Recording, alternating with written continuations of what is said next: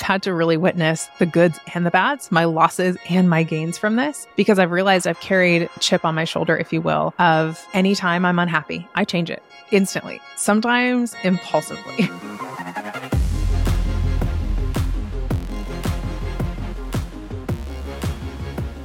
Hello, hello, hello, and welcome back to the Shamelessly Ambitious podcast.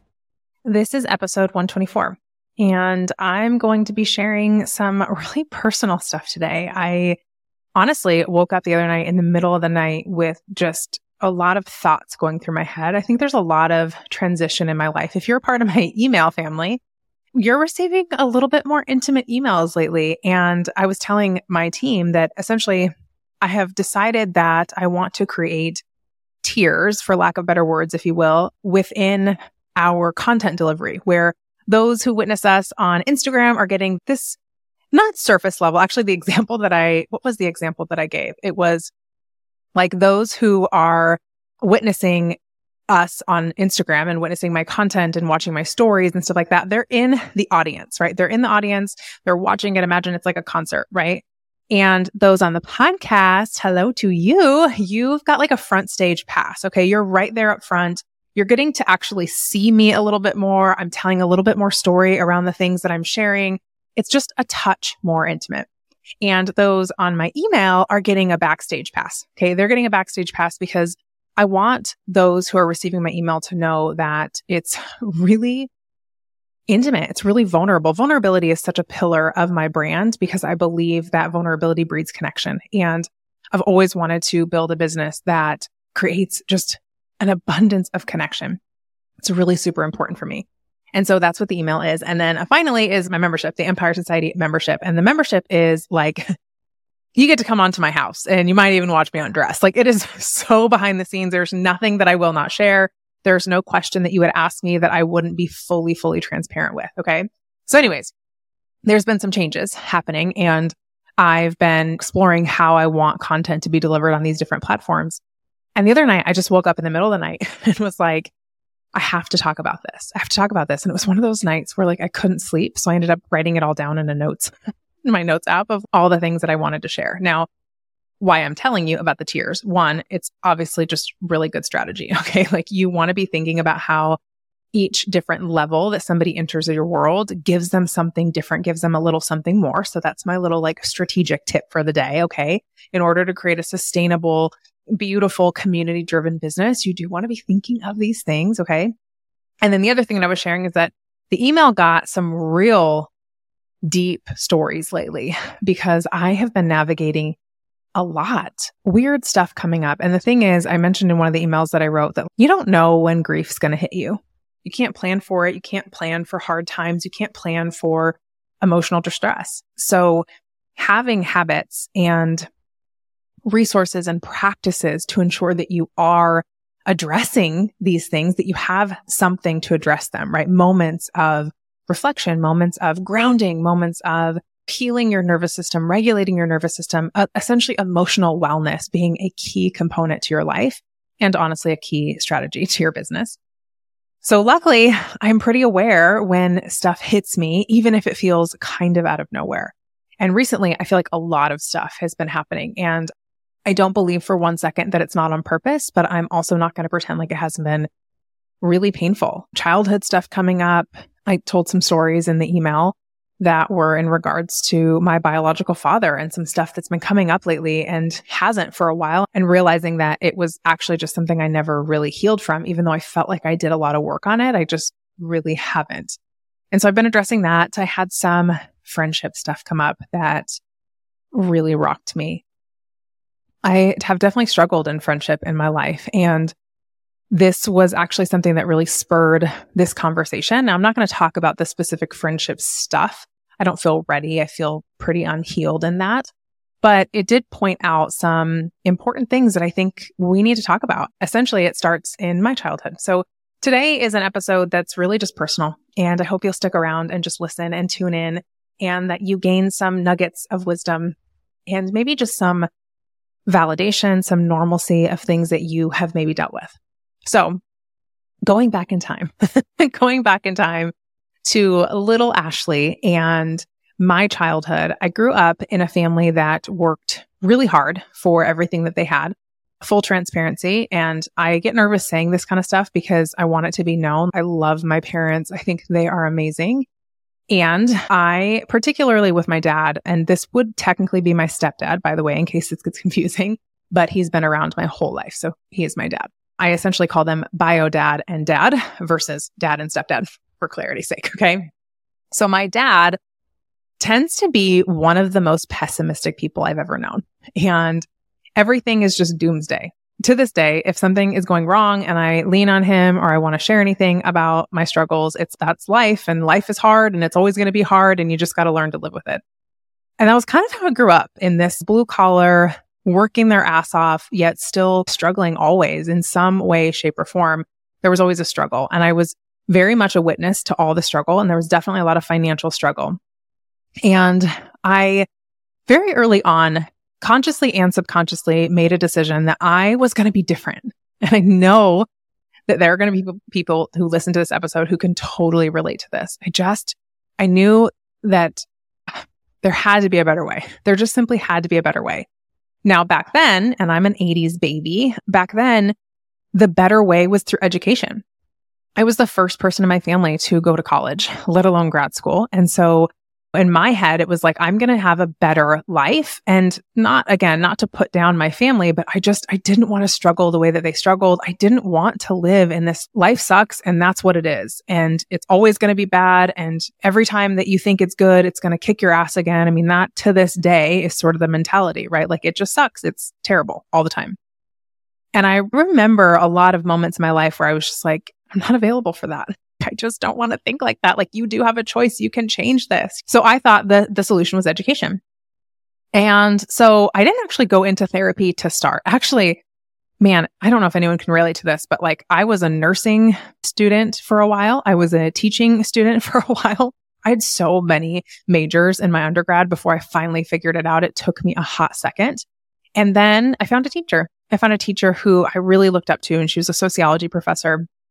I just really adored her, honestly. And I loved the way that she taught and I loved um, what she did. And she was actually a therapist and a teacher. And she took me under her wing and I just, I loved it. So I got a bachelor's in sociology and a minor in psychology. And I went into school instantly after that to get my master's in sociology the intention was always to be a professor and then eventually get the education to become a therapist. And part of it was I was literally following in the footsteps of this mentor that I had because it just seemed like she had everything, right? She had a very cush schedule in that she was within like college teaching hours, just a couple classes on two days a week and then a couple clients on the other three days a week. And the truth is, is that being a mom, motherhood in general was always on the table for me. So when I considered my future, it was like, I'm going to one, it was I wanted to provide for myself. Going back a little bit, my mom was a single mom for several years before she met my dad and after she left my bio dad. And so I think I've always had it ingrained in me. I don't ever want to be, be reliant on somebody. I want to be able to take care of myself no matter what. And so I knew I was always going to work, but I wanted a flexible job that would make me good money and allow me to be a mom. That was important to me. And it felt like this was the right thing. And truth be told, I think most therapists will say this. I have some fucked up family members and some fucked up storylines and my own fucked up emotions. And I wanted to figure it out. I was really interested in just the concept of psychology and sociology and all the things. And the truth is, I've always had a gift for making people feel safe. I've always been really vulnerable and willing to sort of like air out anything about me because I know that there is a likelihood that it will breed a connection and a safety in somebody else. And that's always just been natural for me. I've always been really vulnerable. And so I did it. I went to school. I got a master's in sociology and then ended up double mastering. So after a year in a sociology master's, I switched over to my master's in counseling psychology because honestly, I wasn't loving my master's in sociology. I was really bored with it. It didn't feel like much different from undergrad. So I was introduced to a teacher in the counseling psychology department and it just felt like the right move. So I just simultaneously did my sociology master's like one class at a time throughout the next three years of my counseling psychology master's because that was, it was intense. I went to CU Denver for both master's degrees and It was intense. It was really intense. Sociology was easy to be fully transparent. And so I did it hand in hand and I essentially fought to be different. And here's the trend. Here's the trend in my life. I've always been a fighter.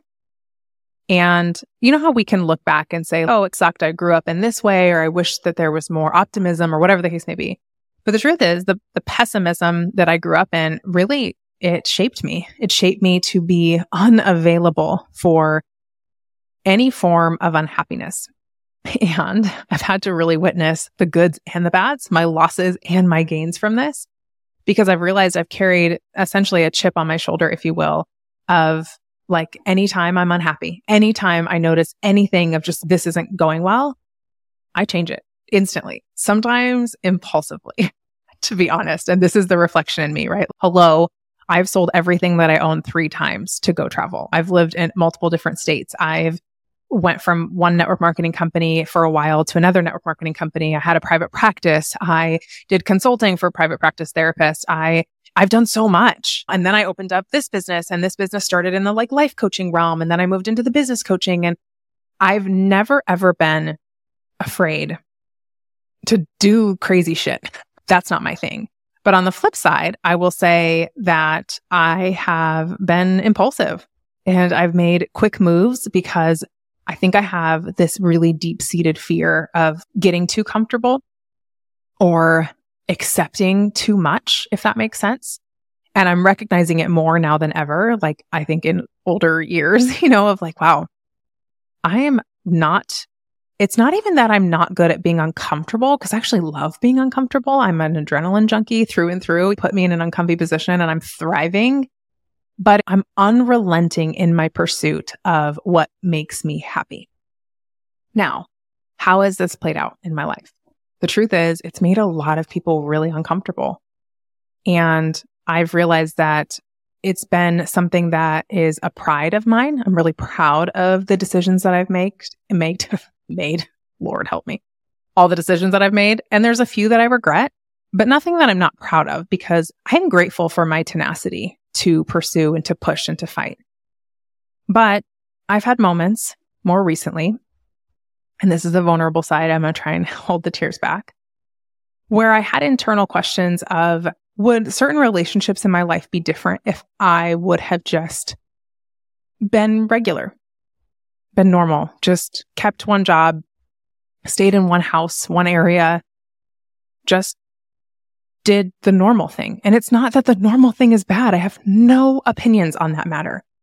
But my way of being sort of a risky, life altering every five minutes, always got an update kind of thing. Even my life of being vulnerable and having social media and sharing my life, it has really triggered people. And in ways for a long time that I couldn't understand and that I try to put on a brave face. I try to act like whatever. They don't understand me or they're just jealous of me or, and I, I think there are instances of that. And full transparency, in case you've ever felt alone in this, I've had moments of like, why can't I just be content with the mundane? Why can't I just be everybody's cup of tea?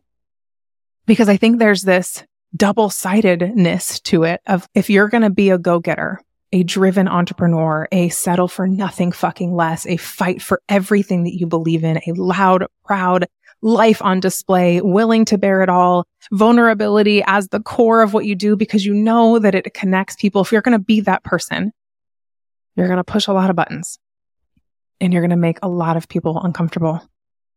Every move that I made, every company that I partnered with or switched from, every public transformation, I guess we'll call it, it's cost me.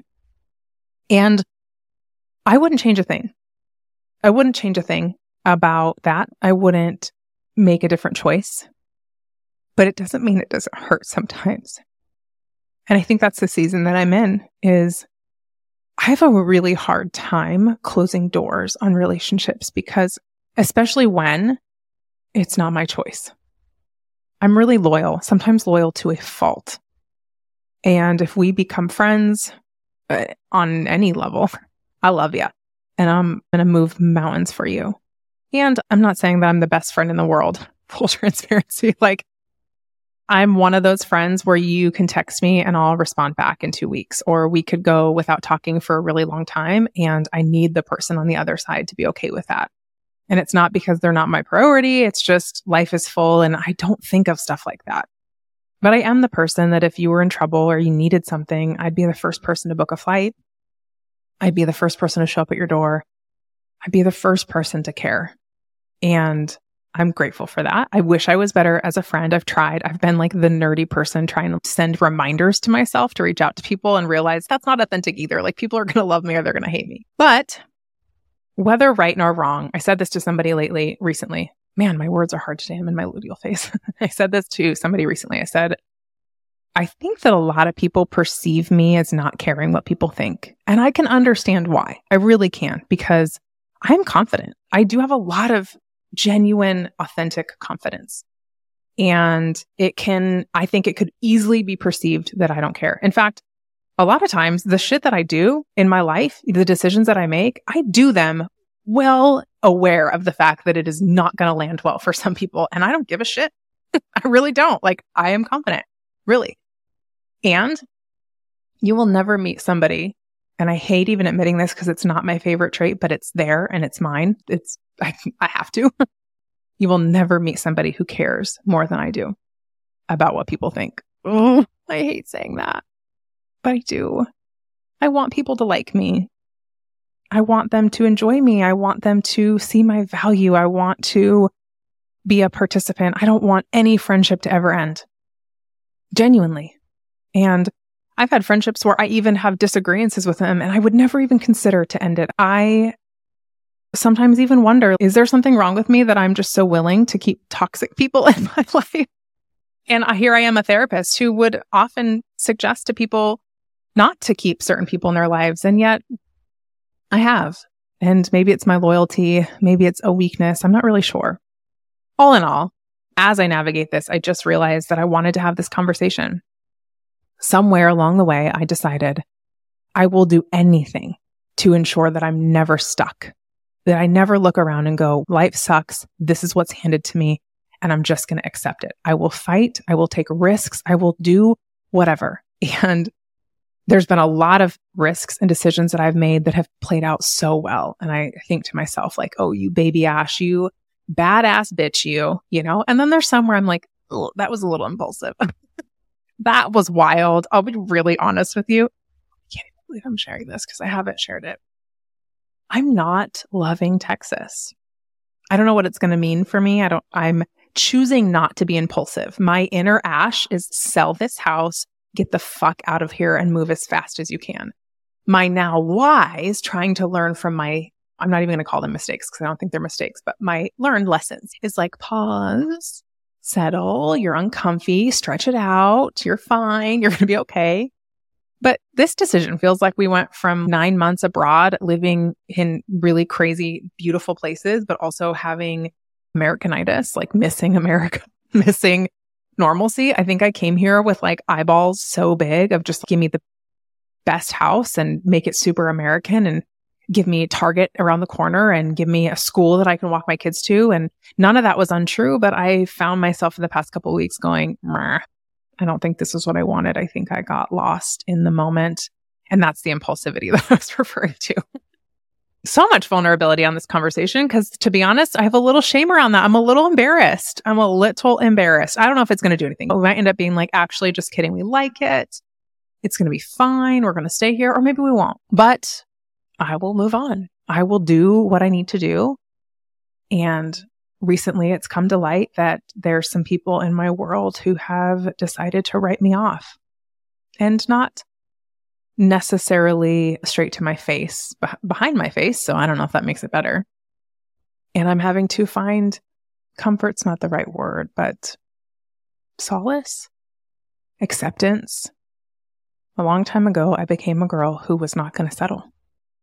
And by the way, this doesn't mean that the people in my life or that anybody is settling. It was just my version of not settling. So let's not get crazy here. My version of not settling looked like what it has turned out as. And those decisions tend to make people uncomfortable. And that has been my greatest challenge. My greatest challenge of entrepreneurship has not been what to charge. It has not been what to offer. It has not been getting on social media. It has not been recording things or it's not been any of the traditional stuff. I'm not perfect in it. I get mentorship for very specific reasons, but the biggest challenge for me in entrepreneurship has been dealing with unacceptance, dealing with people judging me and choosing to turn away from me. And I have equally welcomed it in knowing what would happen while also hating it every single time. And this has not been the first time. Trust me. And it probably won't be the last. I have a very small number of people who have seen me through my entrepreneurial journey to this point, from the beginning to this point, and truly, genuinely cheered me on along the way, and truly, genuinely been willing to witness me and support me in my decisions and my life changes and all of it, and just really see me for who I am, to know my heart, and to not allow whether or not my life matches theirs or not to impact them. Yeah. So if you're like me, or you have your own thing, but if you're like me and you have dealt with the relational woes of entrepreneurship, I have not dealt with this in my marriage, but I've heard it. I've heard a lot of clients where their husband is less than husband or wife or partner is less than accepting of their desires in, in life and business. And it's all just really challenging. It's my business, my entrepreneurial journey is as much a fourth child to me as anything else. It is, I love what I do. I love how I got here. I am so grateful for who I am and where I've gotten to. And it's part of my identity. And I think that can be really challenging to have your identity be something that others can't accept. I don't have an answer. I'm over here just processing, just journaling and sitting with the emotions and looking for places where I can take radical responsibility as always and also comforting myself. One of my favorite ways to comfort myself is to really witness the situation and then say things like, of course, this hurts. You really care about her, or you have a lot of really beautiful memories with this person. And of course, this is painful. And that's okay and giving myself the grace and space to just feel what I feel. And so, yeah, it's meant a lot of crying, a lot, especially during luteal phase. Let's be real. And a lot of probably talking my husband's ear off when he could, he loves me, but it's probably, I'd rather watch football. so that's that. Thanks for being here. Thanks for listening. And if you want to be a part of that fancy smazzy email list or the membership and get an even bigger behind the scenes. If you think this is vulnerable, you have no idea. Simply reach out. We always leave the links in the um, show notes, of course, but you can also just shoot me a DM and say, Hey, Ash, I think it would feel good to be a part of a community and a space where I don't have to feel alone in my emotions. And that's essentially what my business is, what this brand stands for vulnerability, connection, and realness. Yeah, where we build sustainable businesses because sacrificing who we are, our time, the things that we come to entrepreneurship, i.e., freedom, time freedom, financial freedom, that we build it in a really proper, beautiful, foundational way that's sustainable, that's innovative, i.e., tracking with who we are and not anybody else, not a one size fits all, but where the priority is always emotional wellness and ability in it is a brand I can totally stand behind maybe not for everybody, but I think though the brands that stay and stand the test, stand the test of trends and they stand the test of everything because you make yourself human. And humans love real humans. They love them. We don't buy what people are selling. We buy who they are. And that might sound funky, but the truth of the matter is the people who work with me because they saw themselves in me in some way. And that makes them feel safe. And I'm so honored to do that, which is why I will always go first, even when it costs me a little. So, my friend, I love you. I'm grateful for you, and I will see you on the next podcast episode.